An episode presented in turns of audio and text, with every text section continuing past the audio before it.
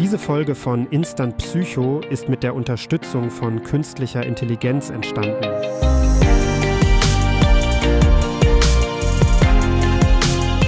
Hallo und herzlich willkommen zu einer neuen Episode von Instant Psycho, dem Podcast, der komplexe psychologische Themen in nur wenigen Minuten knackig und alltagsnah erklärt. Ich bin Julian, euer Psychologie-Experte, und heute tauchen wir gemeinsam in die faszinierende Welt des menschlichen Geistes ein, um ein Thema zu erkunden, das oft missverstanden wird, das Delir. Bevor wir starten, möchte ich euch allen danken, die ihr regelmäßig einschaltet. Es ist großartig, so interessierte und engagierte Hörer wie euch zu haben. In unserer heutigen Episode schauen wir uns an, was genau ein Delir ist, wie es sich äußert, und warum es so wichtig ist, darüber Bescheid zu wissen. Und wie immer werde ich euch ein praktisches Beispiel geben, damit ihr die Informationen direkt in euren Alltag integrieren könnt. Also, macht es euch bequem, ob ihr nun unterwegs seid, zu Hause entspannt oder gerade eine Pause macht. Es ist Zeit für eine kleine, aber spannende Reise in die Welt der Psychologie. Los geht's. Was ist eigentlich ein Delir?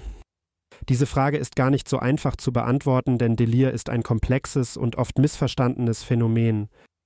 Im Grunde genommen ist ein Delir ein akuter Zustand von Verwirrtheit. Es ist eine ernsthafte medizinische Störung, die durch plötzliche Veränderungen im Gehirn verursacht wird. Diese Veränderungen führen zu Desorientierung, gestörtem Denken, Wahrnehmungsproblemen und manchmal auch Halluzinationen. Anders als bei Demenz die sich langsam entwickelt, tritt das Delir abrupt auf und kann sich innerhalb von Stunden oder Tagen verändern. Interessanterweise kann ein Delir von Person zu Person sehr unterschiedlich aussehen. Einige erleben es als eine Art Traumzustand, während andere extrem verwirrt und desorientiert sind. Das macht es manchmal schwer zu erkennen, denn nicht jeder, der verwirrt ist, hat automatisch ein Delir. Um es noch greifbarer zu machen, Stellt euch vor, ihr wacht eines Morgens auf und wisst nicht, wo ihr seid, selbst wenn ihr in eurem eigenen Bett liegt. Ihr könnt euch nicht erinnern, was gestern passiert ist, und alles um euch herum scheint fremd und unverständlich. Das ist ein bisschen so, als würde man ein Delir erleben. Jetzt, wo wir wissen, was ein Delir ist, schauen wir uns als nächstes an, was dieses Phänomen verursachen kann. Es ist wichtig zu verstehen, dass ein Delir keine Krankheit an sich ist, sondern eher ein Symptom oder eine Folge verschiedener Ursachen. Eine der häufigsten Ursachen für ein Delir ist der körperliche Entzug von Substanzen, an die der Körper gewöhnt ist. Dies kann Alkohol, Drogen, aber auch bestimmte Medikamente umfassen. Stellt euch vor, jemand hat jahrelang täglich Kaffee getrunken und hört dann abrupt auf. Das kann schon zu leichten Entzugserscheinungen führen. Bei stärkeren Substanzen wie Alkohol können diese Entzugserscheinungen in ein Delir münden. Eine andere häufige Ursache ist eine Infektion. Insbesondere bei älteren Menschen kann eine scheinbar harmlose Harnwegsinfektion zu einem Delir führen. Das Gehirn reagiert auf die Infektion und die damit verbundenen Entzündungsprozesse, was zu Verwirrtheit und Desorientierung führen kann. Auch Stoffwechselstörungen wie eine Unter- oder Überfunktion der Schilddrüse können ein Delir auslösen. Gleiches gilt für schwere Dehydration oder Elektrolytstörungen, die das Gleichgewicht im Körper durcheinander bringen und somit das Gehirn beeinflussen. Zu guter Letzt können auch Traumata wie schwere Unfälle oder Operationen zu einem Delir führen. Das Gehirn reagiert auf den Schock und die Veränderungen im Körper, was wiederum zu einem vorübergehenden Zustand der Verwirrtheit führen kann. Lasst uns als nächstes über die Symptome zu sprechen. Das Erkennen dieser Symptome ist entscheidend, denn ein Delir ist oft ein medizinischer Notfall. Die Symptome können sich schnell entwickeln, manchmal innerhalb weniger Stunden oder Tage. Das auffälligste Zeichen eines Delirs ist eine plötzliche Veränderung im mentalen Status. Die betroffene Person könnte verwirrt sein, Schwierigkeiten haben, sich zu konzentrieren oder ihren Gedanken zu folgen. Stellt euch vor, ihr versucht ein Buch zu lesen, aber ihr könnt euch einfach nicht auf die Worte konzentrieren oder ihr vergesst, was ihr gerade gelesen habt. Ein weiteres häufiges Symptom sind Halluzinationen, insbesondere visuelle. Das bedeutet, die Person sieht oder hört Dinge, die nicht da sind. Es könnte so simpel sein wie das Sehen von Mustern an der Wand, die sich zu bewegen scheinen, oder das Hören von Stimmen. Desorientierung ist ebenfalls ein Schlüsselsymptom. Die Person weiß vielleicht nicht, wo sie ist, welcher Tag es ist oder sogar, wer sie selbst oder die Menschen um sie herum sind. Es ist, als würde man in einer völlig fremden Welt aufwachen, ohne Orientierungspunkte. Stimmungsschwankungen sind ein weiteres Zeichen.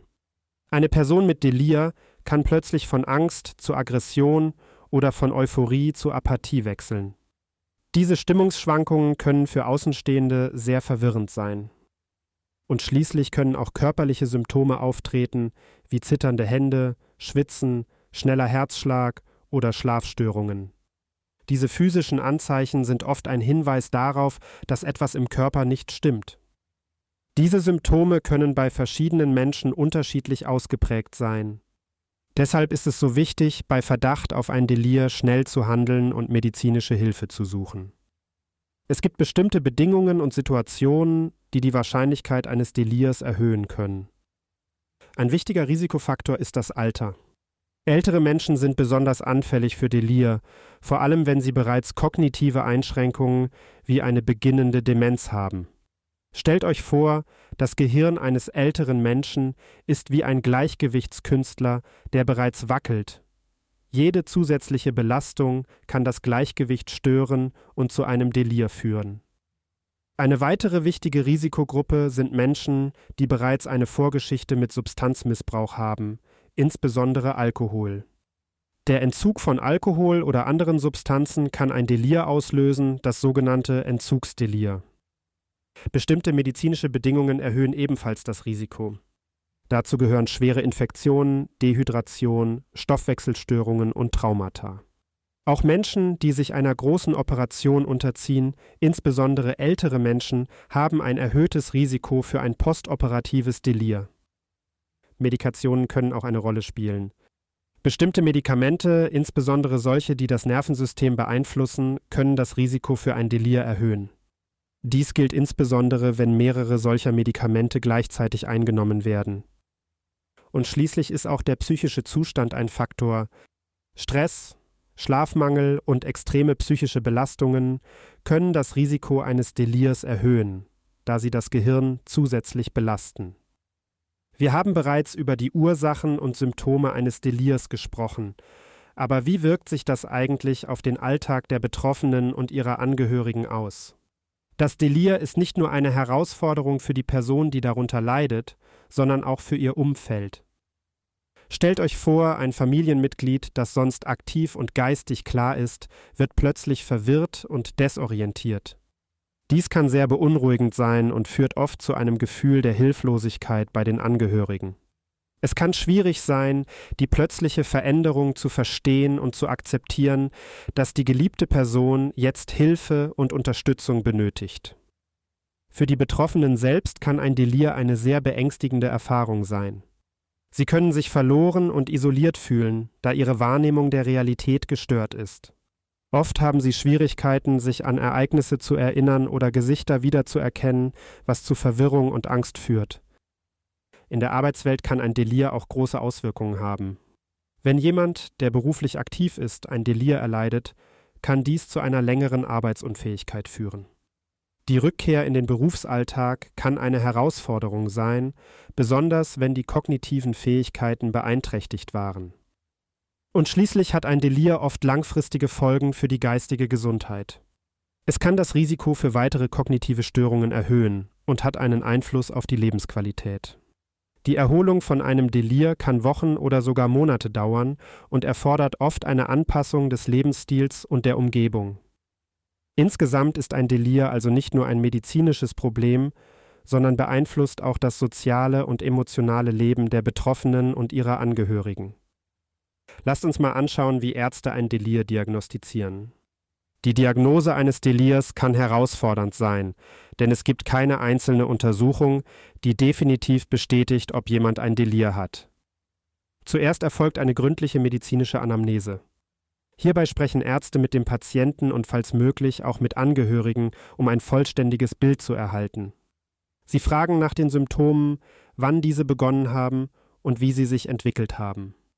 Es ist ähnlich wie das Zusammensetzen eines Puzzles, bei dem jedes Teilchen wichtige Informationen liefert.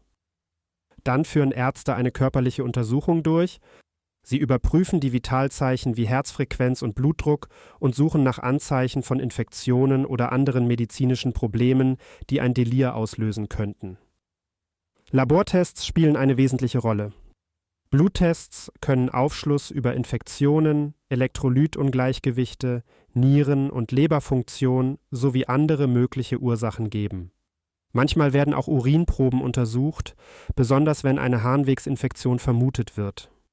Bildgebende Verfahren wie ein CT oder MRT des Gehirns können ebenfalls hilfreich sein, insbesondere wenn die Ursache des Delirs unklar ist. Diese Tests zeigen, ob es strukturelle Probleme im Gehirn gibt, die zum Delir beitragen könnten. Und schließlich gibt es auch spezifische Assessment Tools wie die Confusion Assessment Method, SAM, die dabei helfen, die Symptome eines Delirs systematisch zu bewerten. Diese Tests sind darauf ausgelegt, die typischen Anzeichen eines Delirs zu identifizieren und zu quantifizieren. Die Diagnose eines Delirs ist also ein umfassender Prozess, der eine Kombination aus Anamnese, körperlicher Untersuchung, Labortests und manchmal bildgebenden Verfahren umfasst. Aber was passiert danach? Wie wird ein Delir behandelt? Die Behandlung eines Delirs hängt stark von der zugrunde liegenden Ursache ab. Das Ziel ist es, die Ursache zu behandeln und die Symptome zu lindern. Wenn das Delir durch eine Infektion verursacht wird, beispielsweise durch eine Harnwegsinfektion, dann ist die Behandlung der Infektion mit Antibiotika entscheidend. Sobald die Infektion unter Kontrolle ist, verbessern sich in der Regel auch die Symptome des Delirs. Bei einem durch Entzug verursachten Delir, wie es beispielsweise bei Alkoholabhängigkeit der Fall sein kann, kann eine medikamentöse Behandlung erforderlich sein, um die Entzugssymptome zu lindern und Komplikationen zu vermeiden. Hier spielen Medikamente, die das Nervensystem beruhigen, eine wichtige Rolle. In einigen Fällen können auch Antipsychotika zur Behandlung von schweren Halluzinationen oder Agitation eingesetzt werden. Diese Medikamente müssen jedoch mit Vorsicht verwendet werden, da sie Nebenwirkungen haben können und nicht für jeden Patienten geeignet sind. Neben der medikamentösen Behandlung sind auch pflegerische Maßnahmen wichtig. Ein ruhiges und wohlstrukturiertes Umfeld kann helfen, die Verwirrung und Angst zu reduzieren. Dazu gehören regelmäßige Orientierungshilfen, wie das Erklären von Ort, Zeit und Person sowie Maßnahmen, um die Sicherheit des Patienten zu gewährleisten. Es ist auch entscheidend, die Angehörigen in den Behandlungsprozess einzubeziehen. Sie können eine wichtige Rolle bei der Beruhigung und Orientierung des Patienten spielen und dabei helfen, ein unterstützendes Umfeld zu schaffen. Nachdem wir nun die Behandlungsmöglichkeiten für ein Delir besprochen haben, widmen wir uns einem sehr wichtigen Aspekt, der Prävention. Gibt es Wege, die Wahrscheinlichkeit eines Delirs zu verringern? Ja, die gibt es und einige davon sind überraschend einfach. Zuerst einmal ist es wichtig, auf eine ausgewogene Ernährung und ausreichende Flüssigkeitszufuhr zu achten.